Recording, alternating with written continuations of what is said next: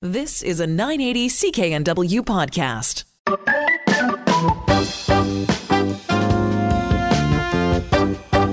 Welcome to the Sunday Night Health Show podcast. Tonight we are talking about the impact COVID 19 has had on family planning with fertility specialist Dr. Neve Talon.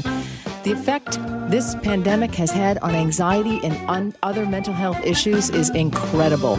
We talk with Angela Hurd, who is a clinical counselor. And finally, Dr. Gurdeep Parhar joins once again and answers your medical questions from long term care facilities to slipstream, preventive health, and more. And then I talk to you about things you can do to improve your sex life at midlife. And now for the podcast. Many people have had to put uh, a halt on their plans to start a family. What's it like living with fertility issues in a pandemic? Well, joining me on the line is fertility specialist and co director at Olive Fertility Center, Dr. Neve Talon. Hello, Dr. Talon. Hello, good evening. How are you? I'm this. good. How oh, are you? Good, good. We have just about a minute, and then I'm going to ask you to stay um, through the news, um, Sure. and we'll talk a little bit further about it. Um, so it's my understanding that the fertility clinics have, have all but shut down, um, leaving many people heartbroken broken and wondering what they're going to do as it relates to starting their families. That's right. Um, I mean, we had to be very conscious and socially aware and do our part to really uphold the health and safety of all Canadians here, which is uh, how we ended up uh, slowing down services. And I should highlight that. Uh, we were still very much providing urgent care to patients. So uh, we were still able to support patients who had cancer and needed to freeze eggs and sperm over this time. Uh, and it just, again, it just takes a, a pandemic to highlight the importance of what we do. Um, and, you know, again, recognizing that the core foundation of our society is family, and in this time, how important it is. And, and then it really highlights the importance for patients who are struggling to do that on their own. I, I do want to mention um, that Anderson Cooper had a baby uh, this weekend, when was- when a couple of, couple of days ago. I guess baby's about four or five days old now. Yeah, Sorry, last Monday. Yeah, last Monday was it? um, congratulations, An- I love Anderson Cooper, but anyway, he's so nice. Um, uh, so he's had this baby by surrogate, which he's um, made public, and uh, he's co- apparently close with the family and is grateful. And um, so, uh, surrogacy um, that's an issue. That's a uh, an option that some people face uh, who want to start a family. You bet. Um, in Canada, there's definitely a lack of uh, people that are willing to be uh, surrogates, and part of that is due to the lack of funding available, but also uh, due to a lack of an actual system to allow for compensation, and that has to do with our laws in in Canada um, and the limitations over. It's not just surrogacy; it also pertains to um, being able to get eggs from a donor or sperm from a donor. As a consequence, there's a shortage of gametes um, in that way for for those patients who actually need them to start their families. So it was nice to see Anderson Cooper, um, you know, uh, put out a very personal statement uh, as to how grateful he was um, for his surrogate and what uh, she went through and helping him have his family. And so, are you saying that uh, surrogacy is not really a, a viable option here in Canada for people who want to start a family? No, it absolutely is a viable option. It's it's just that you need to find someone who is willing to be your surrogate. It's fair, fairly much either you find someone who's willing to do it altruistically for you, um, and you're able to, uh, you know, pay them for taxable or medical expenses like maternity clothing or access to health care or being off work, all of those things. Um, but you cannot remunerate someone directly um, for being a surrogate, whereas in the U.S. you can. Um, now there are processes in place in Canada, but very limited, um, and we do provide um, access and counselling within our clinics for patients who are looking at surrogates and certainly becoming more accessible, um, but it isn't as easy as perhaps it would be in the U.S. And, and why is that? What, why, why are the laws as uh, set out as such? Um, I mean, the uh, the laws in Canada are really there to protect uh, women um, to be coerced financially to do, you know, to um, partake in these uh, practices. But at the same stage, it also uh, results in um, you know, a restraint or uh, just having a shortage and people who thereby then are willing to do that. Because obviously, if you were going to be a surrogate, it puts some constraints on your ability to uh, work the same way you normally would or carry on your life as you normally would. So it does require some kind of financial assistance in that regard.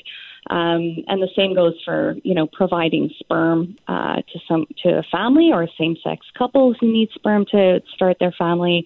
You know there are processes um, through. Uh, we we we have like a number of distributors in Ontario that we're able to access, but most of the donors really come from the U.S. because they're able to be paid through the U.S.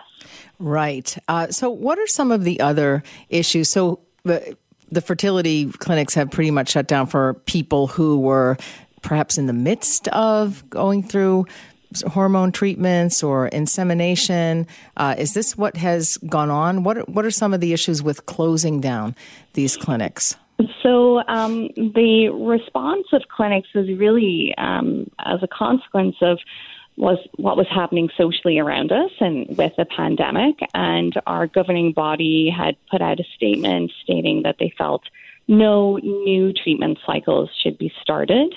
Um, and so within there, we did have patients who were uh, in the middle of fertility treatment, and we did support them till the end of that treatment without resumption of new cases. Um, some clinics were unable to do that given the volume of patients at that time perhaps was greater. And every clinic had to look at the number of staff they had, how many people were ill from their staff, were they able to continue supporting their the patients at that time. So there were a number of factors, but at a core, what um, really was the the impetus to put this out was, you know, being socially responsible and being ensuring the safety of staff and patients alike um, against acquiring COVID at the time where we were, you know, what looked like an upswing on the curve um, at that time. Um, looking back, it seems as if in BC, anyways, we acted appropriately in time to be ahead of that and um, were able to maintain a flatter curve.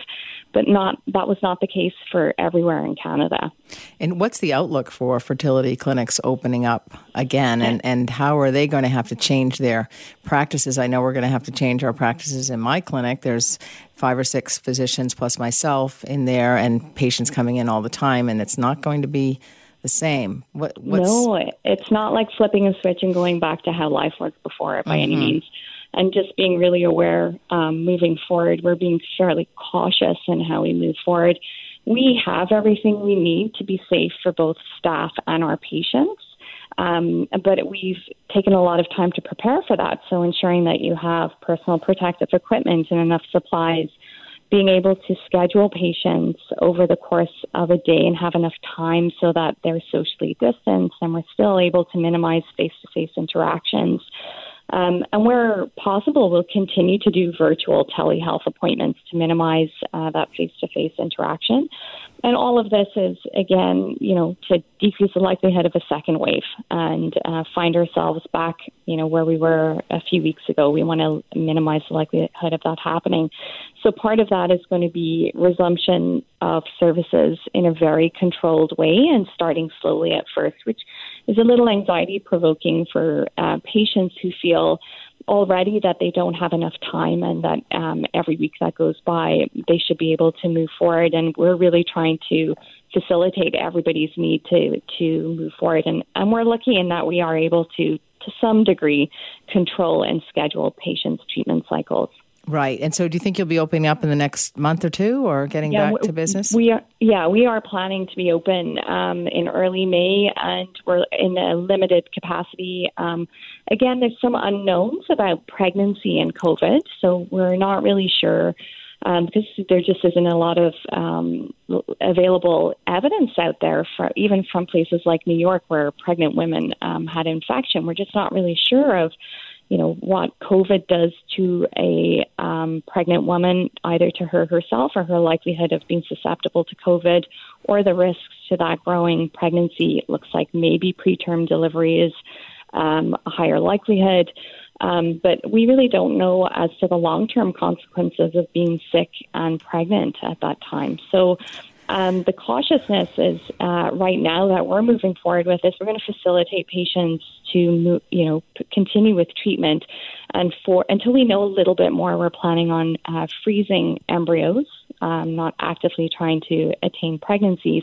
But if it looks as if uh, the overall incidence of infection continues to be low, well, then with some counseling of patients, and if they feel that it's you know worth moving ahead, we may be facilitating pregnancies uh, like with frozen embryo transfer, intrauterine insemination in the co- upcoming weeks.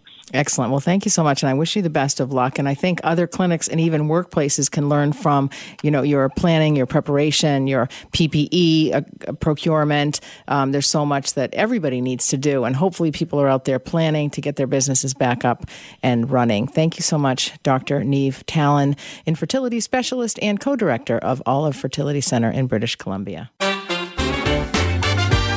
joining me on the line is registered clinical counselor here to answer your questions about stress, anxiety, isolation, loneliness, and how to be in a couple when you're together all the time. Angela Hurd joins me on the line. Good evening, Angela.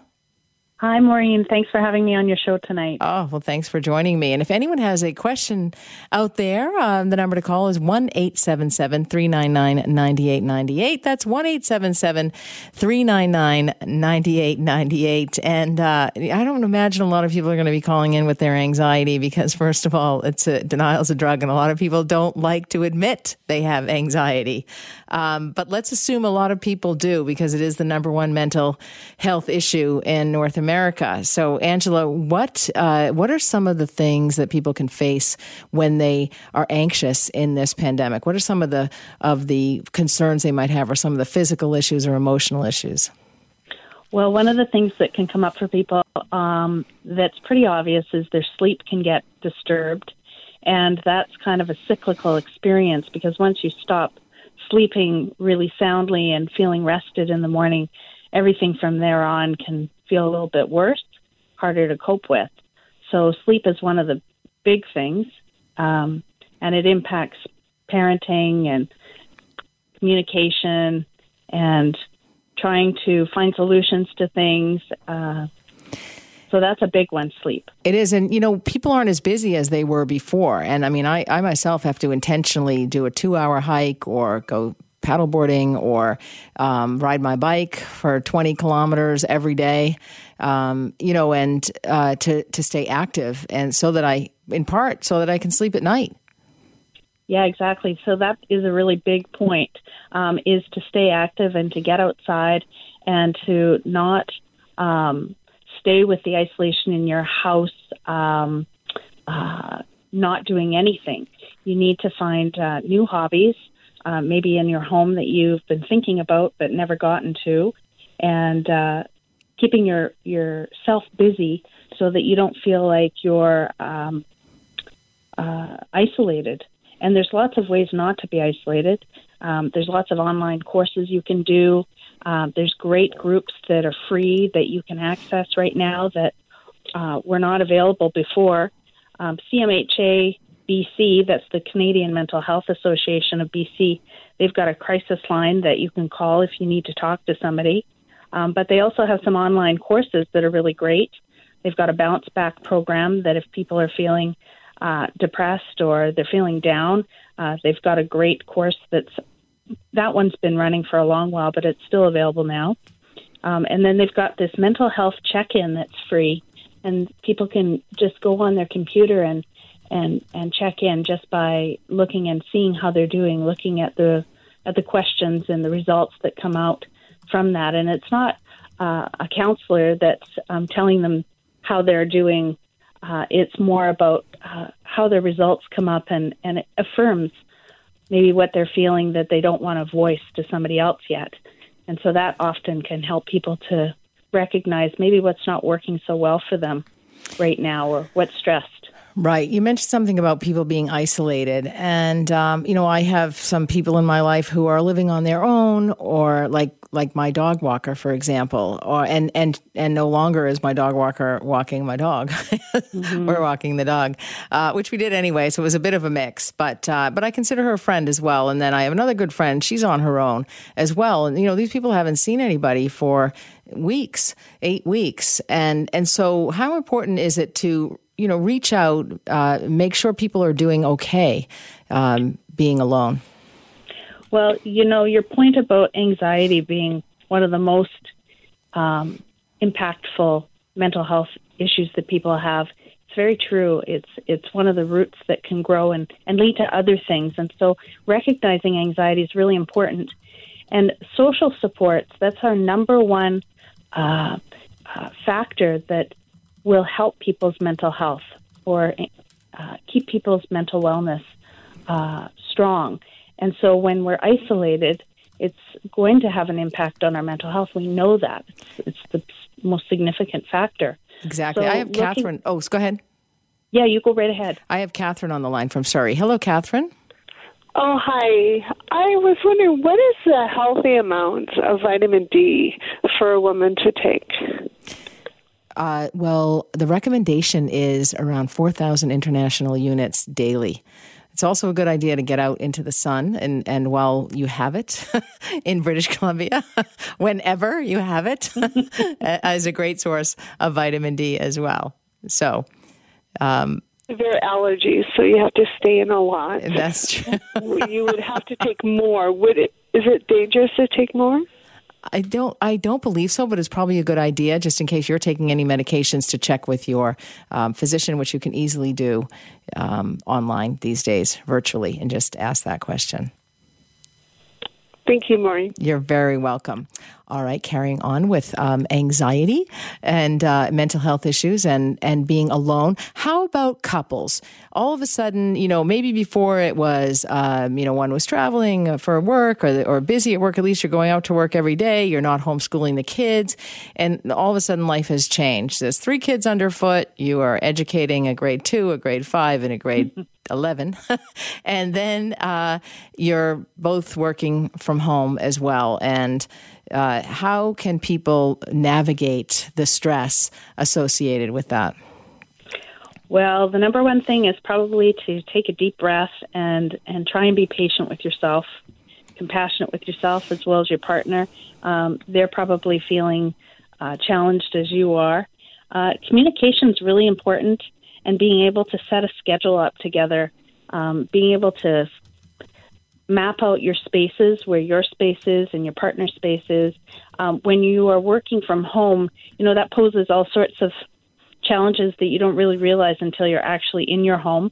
Voices carry, and you didn't realize how your partner actually was at work, that you're maybe getting a, a, a visual and hearing them, what they're like talking to their coworkers. Um, so there's there's all sorts of things can come up with with working from home, and then sharing the different responsibilities. Who's going to take care of the kids um, when they're needing you if they're at home? Um, how do you segue? Who you know that balance of taking care of the home when you're both at home. Um, everything is kind of uh, scrambled, and it's looking at things new and trying to figure out what does it work. How does it work for you as a couple now? And having those conversations and being assertive with each other, saying, you know, I feel or I need, um, so that, you know, the blame game doesn't start and um, you guys stay on the same team. Right. And one may deal with it better than the other. Yeah. Correct? Definitely. And their stressors might be different. Well, they, they are going to be different because they're different people, but their assessment of their stressors could be very different and how they cope with stressors could be very different. So, you know, um, and that's something find, you, you mentioned. You mentioned coping, and lots of people are coping through quarantinis. and other alcoholic beverages. We're seeing long so lineups um, at the liquor stores, an essential service, of course.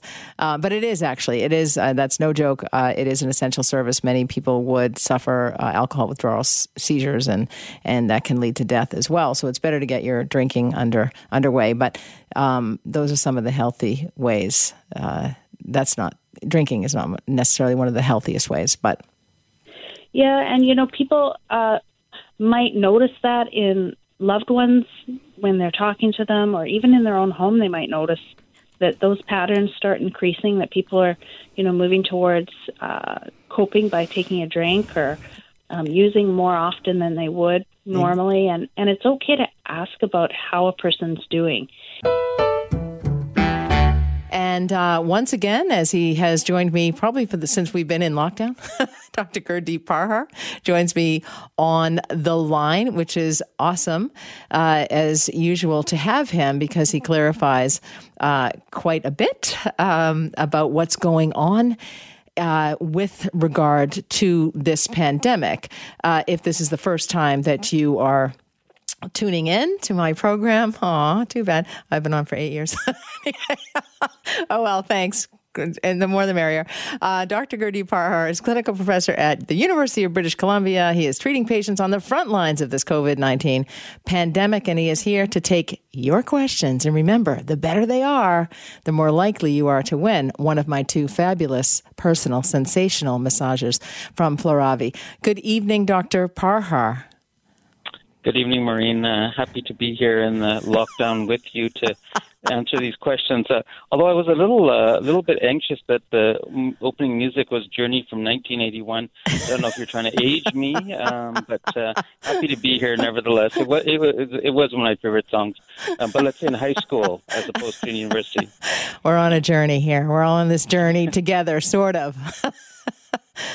Some have a better journey than others, and uh, and we must uh, be aware of that uh, in this pandemic. So, I first before we start talking, uh, Dr. Parhar, and after I got through our messages, which go on all week, everything from hair dye to blow drying hair to um, all of the other exchanges um, to get to the CDC's draft guidance for reopening amid coronavirus and what that includes. I want to thank George for sending me last week, in fact, this uh, Worldometer, which um, actually categorizes and tabulates the coronavirus cases. And we have around the globe 3.566 million cases, and we've had 248,286 deaths. Um, about 1.15 million people have recovered from this. So this has had a significant impact on the world and on the globe and on the economy. And um, and so it's a it's a fine dance. It's a it's an orchestra really that we need to put together in order to be able to open things up again from hairdressers, which I desperately need, to um, nail salons. which I need that too, um, to diet centers, and I need that as well. But first and foremost, Mary is on the line from Winnipeg. Good evening, Mary. Good evening. Thanks for taking my call. Dr. Parhar, I would think that you would be one of the people advising your provincial government. In our province of Manitoba, the government has, in the case of one nursing home, and I'm assuming it's across the board, they've pulled out community doctors and the only doctors allowed to come are hospital doctors only once a week, not for the whole day, and only for emergent uh, cases. Now, seniors are recognized as the most vulnerable group, and I'm not.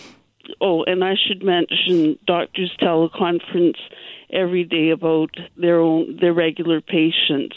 I don't quite understand that sort of system because to me it leaves seniors uh, in a very vulnerable and precarious uh, situation.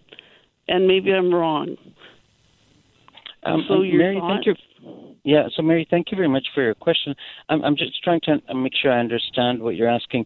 Did you say that um, in your area the physicians are not attending um, those residences as often as they should be? I'm saying the community doctors, ones who have their own practice, are not allowed into a nursing home. the only doctors allowed are two hospital doctors. Uh, on a daily basis, the patients, uh, the nurses have teleconferences about any illnesses of patients, uh, and then it's just supplemented with uh, weekly visits. One only one doctor per week for one day, not the whole day, to see emergent uh, situations. I understand. So uh, a few thoughts. So as a family physician, and that's the way I was trained, I really believe in, and Maureen would agree with this in nursing as well. We believe in what we call the longitudinal care of, of our patients, what we call the continuity of care, which is that patients' care is best when they are with the same healthcare provider for a long period of time that understand them well. So if there is a community physician who is um, well connected and understands the, the resident's health, um, it makes the most sense that they would be the one that is attending to their healthcare needs. Now, during a, a um, pandemic like we're going through, there may be other factors at play, which is that they have to limit the number of people that go into the care facilities, and for that reason, maybe not all the community physicians um, can actually go in or access um, the, their, their patients and their residents, and so there may be some extra rules and guidelines that are in place. But but I but I understand um, the tone of your question, which is that it makes sense that the patient, the physicians, and the healthcare providers that know the patients best stay connected with their patients. Absolutely. Um, but if there are other sort of circumstances that are going on in that health authority that that would be sort of specific to what the needs of that health authority are. And it's not exclusively um, the physicians' lack of access to patients. It sounds like there are doctors that are going in there, but there's a number other of other contributing factors that have contributed to the issues, the the COVID transmission in care facilities, such as care workers going from one care facility to another, lack of personal protective equipment, um, lack of infection control. Um, so there's a number of issues that have caused uh, some of the really serious and tragic situations that have gone on in long term care facilities across the country. Absolutely, Marina. And I think one of the things that this has highlighted is was our was our extended care services um, within um, nursing homes and seniors facilities were they were they were they adequate in the first place? Were we paying our care providers properly? Were the care providers getting appropriate treatment and appropriate equipment? And when there's a crisis like we have in this COVID pandemic, has just brought to light a lot of other um, um inadequate um, um, provisions of care that were already there. And and many of those care workers who have a minimum wage to begin with, and, and we we've illuminated the fact that they should get a significant raise, um, also don't have sick pay. And so they, if they were sick, they might be afraid to phone in sick for fear that they might lose their job or, or that they couldn't afford not to be paid. And so that's another contributing factor to the transmission of this virus. So, Absolutely. I mean, I think at the end of the day, we're going to need to dissect all of those issues and make major changes to how um, the seniors and elderly are cared for in our country. Absolutely, and I think a lot of people have said there's actually two or three sort of pandemics going on in our communities. What's in the community, what's in the hospital setting, and what's going what's going on in our extended care facilities. Absolutely, Mary. Thank you so much for the question. If you'd like to be entered into my contest, feel free to leave your email, and um, um, I'll notify you if you win. Okay might appreciate it. Oh, wonderful. Okay, just leave it with Brendan. Okay, and if you have a question, 1 877 399 9898. That's 1 877 399 9898. I don't know if you were listening earlier, Dr. Parhar, but um, think it was Bob who called in comparing the U.S. to Canada. And um, so, one of the things about the U.S. is that lack of um, healthcare. They don't have a universal healthcare system. And so, in addition to people living, you know, many people living in a small apartment, especially in multi generational in New York City, um, many of those people have comorbidities. And, and hypertension seems to be a big risk factor for those who um, are um, infected with with uh, COVID nineteen and and other comorbidities as well, like diabetes type two. You know, how important is preventive health uh, as it relates to uh, COVID nineteen? Because I, I believe that was another contributing factor to the exorbitant numbers we have seen in the U.S. Absolutely, Maureen. So one of the things that we understand is that people who have, we've talked about the older population, definitely they're at increased risk. But any chronic disease, um, heart disease, lung disease, say lung disease, we're talking about COPD, um, that's emphysema and chronic bronchitis, asthma, but also things like hypertension, diabetes, um, and obesity. Maureen, you and I have talked about this on, on the show before. Um, all those are um, putting people at higher risk for COVID-19 sort of serious consequences. And we know that um, there are populations, not just in the U.S. but also in Canada. But the other thing that you've highlighted is, and I was talking to somebody else about this today, is that um, you know at the end of the day, if you have to pay for your COVID nineteen test, um, and I'm just going to make up a number. It costs twenty-five to fifty to seventy-five dollars, and you don't have that money to to to go for that test. Are you going to pay for the test, or are you going to pay for food, or are you going to pay for clothing or something else?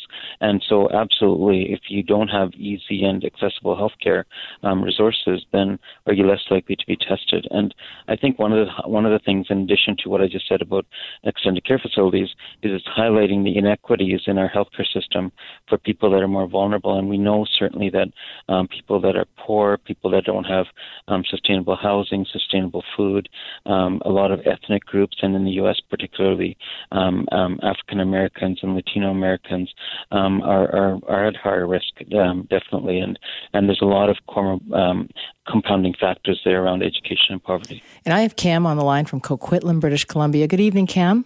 Good evening. Um, I've just got a question about uh, working out. So in Coquitlam, we have a, a thing called the Coquitlam Crunch, and it's a, a, a very steep, step-oriented the workout that you do. Um, they're they're keeping people six feet apart, but with the increased weather and the grind that's going to be open up, when you're breathing extremely heavy, you know, say like 150 beats per minute or something like that, uh, and you got the wind, is that an increased factor to getting the uh, the virus like in a in a certain area, does it transfer a lot quicker in that situation? Can I just ask a question? Is the Coquitlam Crunch outdoors or indoors? It's outdoors. Oh. It's a stair, stair-based uh, hike that goes up and uh, okay, it's been open, and they got people that are manning it. It's been great. I just wanted to know whether, like, say, with the grind opening up, which is a, a metro park, right? Right. Um, that'll be open, whereas uh, provincial parks are closed. Right. Um, but there is, I mean, the grind gets quite a significant amount of people, and I've been doing it three, four times a week, you know, up and down, up and down to get the workout. The grouse grind. Yeah, kind of wondering if, you know, I breathe pretty hard doing that. Yeah. Am I going to be a transmitter if I do have it? To a point of a certain distance, or is it going to be increased? So, Maureen, another brilliant question. Um, so, absolutely. First of all, I think the Coquitlam Crunch is something that my abdominal muscles could benefit from, just from the sounds of it. I'm heading um, out the there tomorrow. I, I, know, I think I'm going to be a lot better if I did it. But in, but in fairness, Maureen, you, you, you already hit it on the head, which is that normally we say a two meter distance when you're um, out in out in the public. So that's two meters because we think that's how far respiratory droplets can go. But here's the catch: the slipstream, which is um, where the droplets are around you, um, we think that slipstream or that pocket of air travels with you. So what, researchers have recommended, and these are these are studies done on not viruses but the air pockets that are around people. So the recommendation is that walkers should stay at least four to five meters behind the person ahead of them. If you're running or a slow cyclist, I'm a slow cyclist, um, should keep a 10 meter distance from somebody else.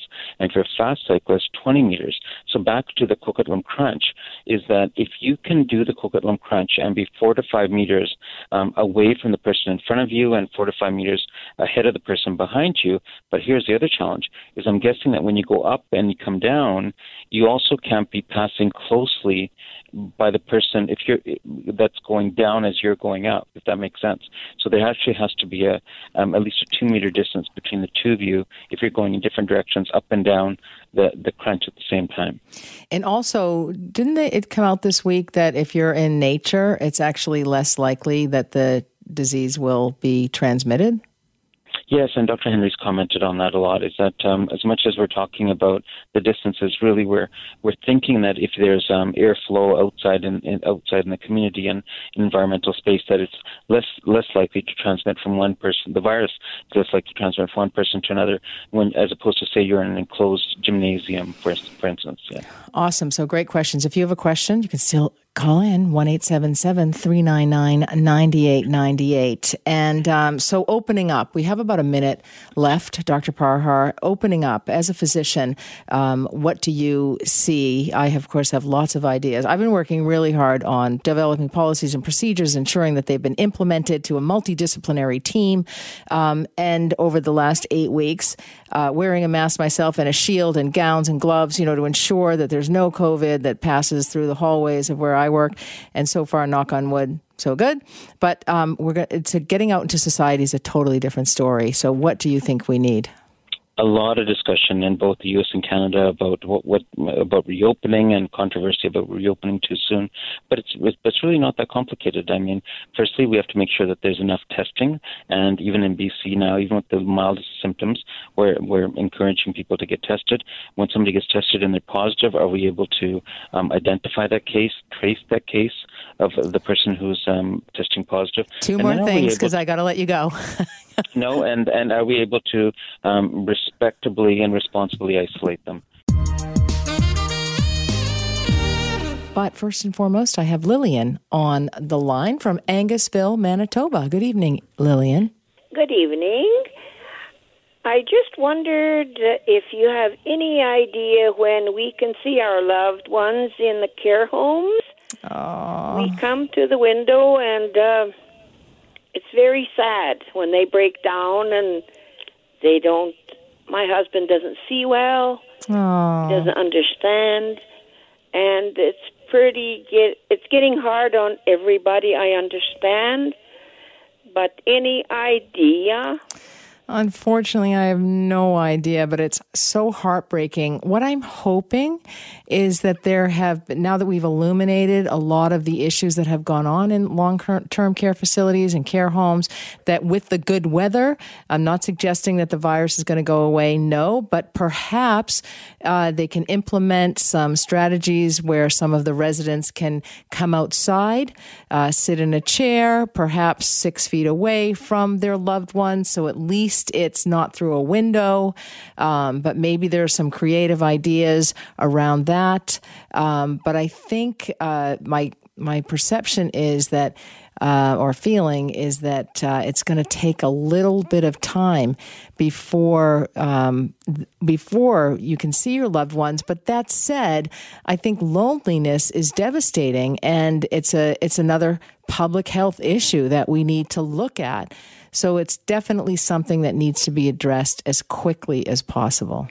Gee, that would be wonderful if they can bring them out and we can visit them there. Wouldn't that be good? And maybe Home Depot can donate a whole bunch, of, or another, or Rona, or another um, store like that could donate some chairs to sit outside, patio chairs or something. You know, we all have to do our, our part here, but maybe make that as a suggestion um, to the long term care facilities. But maybe sure. something can be set up. If they're going to be able to fly planes, certainly they should be able to allow us to see our loved ones in care facilities. Okay. Thank you for answering my question. You're very welcome. Do you want to be entered into the contest? If you uh, do, uh, sure. Oh, wonderful. Wonderful.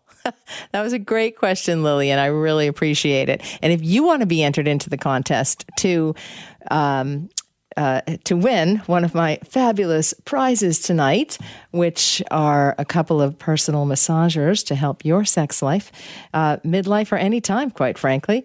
Uh, Dahlia or the Floravi sex toys provide a sensational pleasure with its soft texture and curved or straight tips. There's a couple of choices tonight. Variety is the spice of life, of course, at any time of life. Uh, these sophisticated massages are water resistant and can be used in the shower, which I imagine a lot more people, couples are taking showers now because of COVID 19.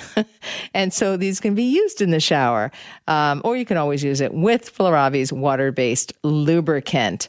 Um, so I have a couple of those and, and we have a couple of entries. And if you want to enter and give me a call with a great question, and you know what? All questions are great. The number to call is 1 877 399 9898. You know, at midlife, a lot of people might start to take a look at themselves uh, and especially their sexuality because oftentimes sexuality can be changed at midlife. And one of the most common reasons that sexuality is changed is because of self perception. At midlife, it's not uncommon for people to experience changes in weight or fitness. Oftentimes, I, he- I hear women who are entering the perimenopausal years, the years leading up to menopause, and they're just like, eh, I've just gained weight because of perimenopause. So it's that blame game. But you know what actually happens is they, they've slowed down. They're not exercising as much. Maybe they're busy. They've got kids. They're navigating jobs, families, their parents. Um, and and doing the lion's share of the housework. And so there's an imbalance there. And so also they may have emotional issues that they haven't addressed men and women.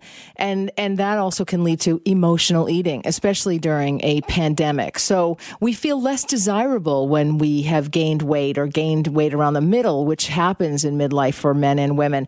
And therefore you might actually be less interested in sex. And you know what? Somebody might be less interested in sex than with you than you with sex having sex with yourself, which is the safest sex. But nonetheless, um, this is something that uh, you need to address uh, because. Uh, body image is important uh, as we are sexual beings. And so the challenge is to do what is reasonable to improve your health and appearance and then move to embrace and accept yourself as you enter this new phase of life. But it's always great to remain uh, active, busy, eat healthy, of course. And then many times midlife partners fall out of sync with one another. And it could be because you've been on uh, in a relationship together for a long time. Uh, you may experience a midlife shift in your psyche. And you may also have a shift in your priorities. Maybe your focus is, is not the family anymore so much, but it's your, your finances. And so you're spending lots of time at work. Um, you may actually decide, hey, this is the first time I'm going to address my own needs and my own self care. I have Jeff on the line from Winnipeg. Hello, Jeff. Hi there. Um, I have a question about uh, being intimate with my partner. Um, especially since the pandemic, I notice that I get easily distracted um, when we're being intimate. Uh, and I was just wondering if there's anything that can help that. Sure. Um, you know, the first uh, issue is uh, actually recognizing it. That's the first step, and so you, you've done that. Um, how is the other? Uh, how are the other aspects of your life? Are you exercising daily? Are you eating properly? Are you getting enough sleep? Are, are there any unresolved issues in your relationship? No, everything else is pretty pretty normal. Everything is good. So you're obviously there twenty four seven. Are you are you engaging in uh, sexual frequency? Is it is that has that increased since the pandemic? It has it has not kind of decreased. Oh, it's because of yes. Because of uh, well, I am still working, so I am still leaving the house every day, and uh, that's been stressful. And of course, it just hasn't been happening as often. Right. And so, is there a fear from your partner that um, you may she, that your partner, whomever that is, may contract uh, the virus from you? No, I don't think so. Okay, so that's not why the why has the sex decreased? Uh, just I guess anxiety over the whole pandemic thing. Okay. Okay, and so is that yourself? Are you uh, are you a frontline? Mostly, yes. Mostly yourself. So you're experiencing a bit of anxiety. And that's not unusual. You know, it's very normal. It's happened to a lot of people, and um, it's very, very common. And distraction is certainly a sign of anxiety. And, you know, mindfulness might help you. Practicing mindfulness every day, and especially mindfulness during intimacy, can also be helpful. So, being in the moment, living in the moment, focusing on your partner. Thank you so much, Jeff, for your question. I and feel free to leave your information. That might help the little sex life as well. Linda from Winnipeg. Hi, Linda. Hi. Hi. Hi, Maureen. Hi. How are you? Do you have a question for me? I'm wondering how I can get to take a peek at some of these things that you talk about uh, on your program.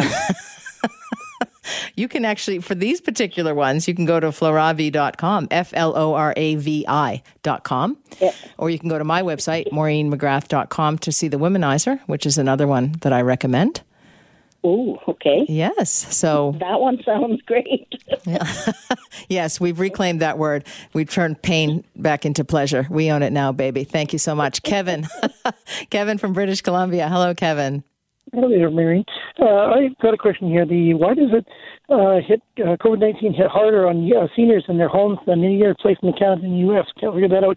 It, does, it seems to pick on a certain. It seems like it's picking on a certain age, older people than younger people. Why is that? Or is it, or, and why does it not hit uh, cats or dogs so much? Like, uh, do they have a different immune system than us, or? Well, I think there has been one or two cats in New York City who have had it, quite frankly. um, and they do recommend that you don't um, touch other people's dogs or you don't touch their dogs, but that's more in relation to that they can bring it home. Uh, it hits older people for the most part, and I think it's about 80% in part because older people have weakened immune systems, they have comorbidities. Uh, those who are living in long term care facilities have access to healthcare workers who have gone from one uh, healthcare facility to another. Uh, the same thing with in home care. So there might be a caregiver that works for an, an hour in or two hours in one home and then goes to another um, home and works another two hours there. So they may be seeing four to five seniors in a day as well. Um, so it's really around um, the access, uh, so many contributing factors lack of personal protective equipment, lack of infection control policies and procedures. Um, I mean, it's really a system that has to be revamped. And also, men, men are more prone to getting sick with COVID 19, and they also get sicker sooner. And that's because women have the two X chromosome. So it's uh, uh, related to, um, you know, biology, uh, physiology. So the most important thing to prevent is to stay as healthy as possible. And that's with eating healthy, cutting out on sugar, low carbs, and um, high protein, exercising, cutting down on the alcohol, but I think that has is on the rise. and if that's on the rise in the pandemic, there's a chance that something else might not be on the rise, my friend. So, thanks, That's- Kevin. What's that? That's probably that's probably why uh, women uh, uh, last longer in life than uh, than men do. It is. That's exactly why. That's Yeah. right. A lot of people think it's because men l- engage in more risky behaviors, but that's not the- necessarily the reason, or that's not the theory around that. Thanks so much, Kevin, for your you- question. How do you get your name for the draw? You just give your name to my busy Brendan tonight. He's busy taking all of your contact information. Nicole from British Columbia is on the line. Good evening, Nicole. Hi. Um, I was wondering about um, how I would be able to help my family who is extremely anxious about it, but I am someone who is not quite as anxious about it, and I was wondering how I'd be able to calm their anxieties about it. Well, one thing is you can never change somebody else. You can change yourself, and so, but but with given that, um, it's through education really, and through information. And I think when people have the appropriate information, their fears are reduced or even eliminated. And so, looking at the risk factors, looking at the things that they are doing, like social distancing and isolating and washing their hands, making sure they're washing their hands for 20 seconds with soap and warm, at least warm water, as hot as you can tolerate it, for 21 seconds. So sing the happy birthday song, recognizing or pointing out that we have actually flattened the curve here, that we have a healthcare system that has the capacity to reduce capacity in hospitals so that we are ready in case there was a surge or if there's a surge again. And so it's really around, uh, and also demonstrating when they see that you're calm or you're not worried about it, you know, uh, that may be helpful for them as well. But just recognizing that you can't change them. Um, and, and people have to process their feelings and that their feelings are valid. So many people are feeling anxiety in, in this pandemic, but anxiety is contagious. And so I do understand why um, it's maybe challenging for you. Thank you. You're very welcome. And enter your name into our little contest for the uh, fabulous little prizes the massagers, the uh, by Floravi. We have Rose and Dahlia. So we've had lots of uh, people calling in. It's not too late for you to call in with your great question. Of course, the segment is practically over. Um, but I did want to, I was talking about the issues. One of the biggest issues at midlife is um, low libido, loss of libido. So common in women, especially as they go enter the perimenopausal years and the menopausal years and beyond. But this also can happen for men. And I think there's a lot of confusion out there that many people uh, believe that men can't have low sexual desire, that that's all that men want is sex. Well, that's not necessarily true. Um, hormones are one of the reasons that sexual desire fluctuates, life as well, fatigue. Um, and, and also at this time, at this midlife, keep in mind, some people may have a consistent or even increased libido. And this may pose problems to those whose partner is unavailable or disinterested, or to those who have no partner because of divorce or breakup or death.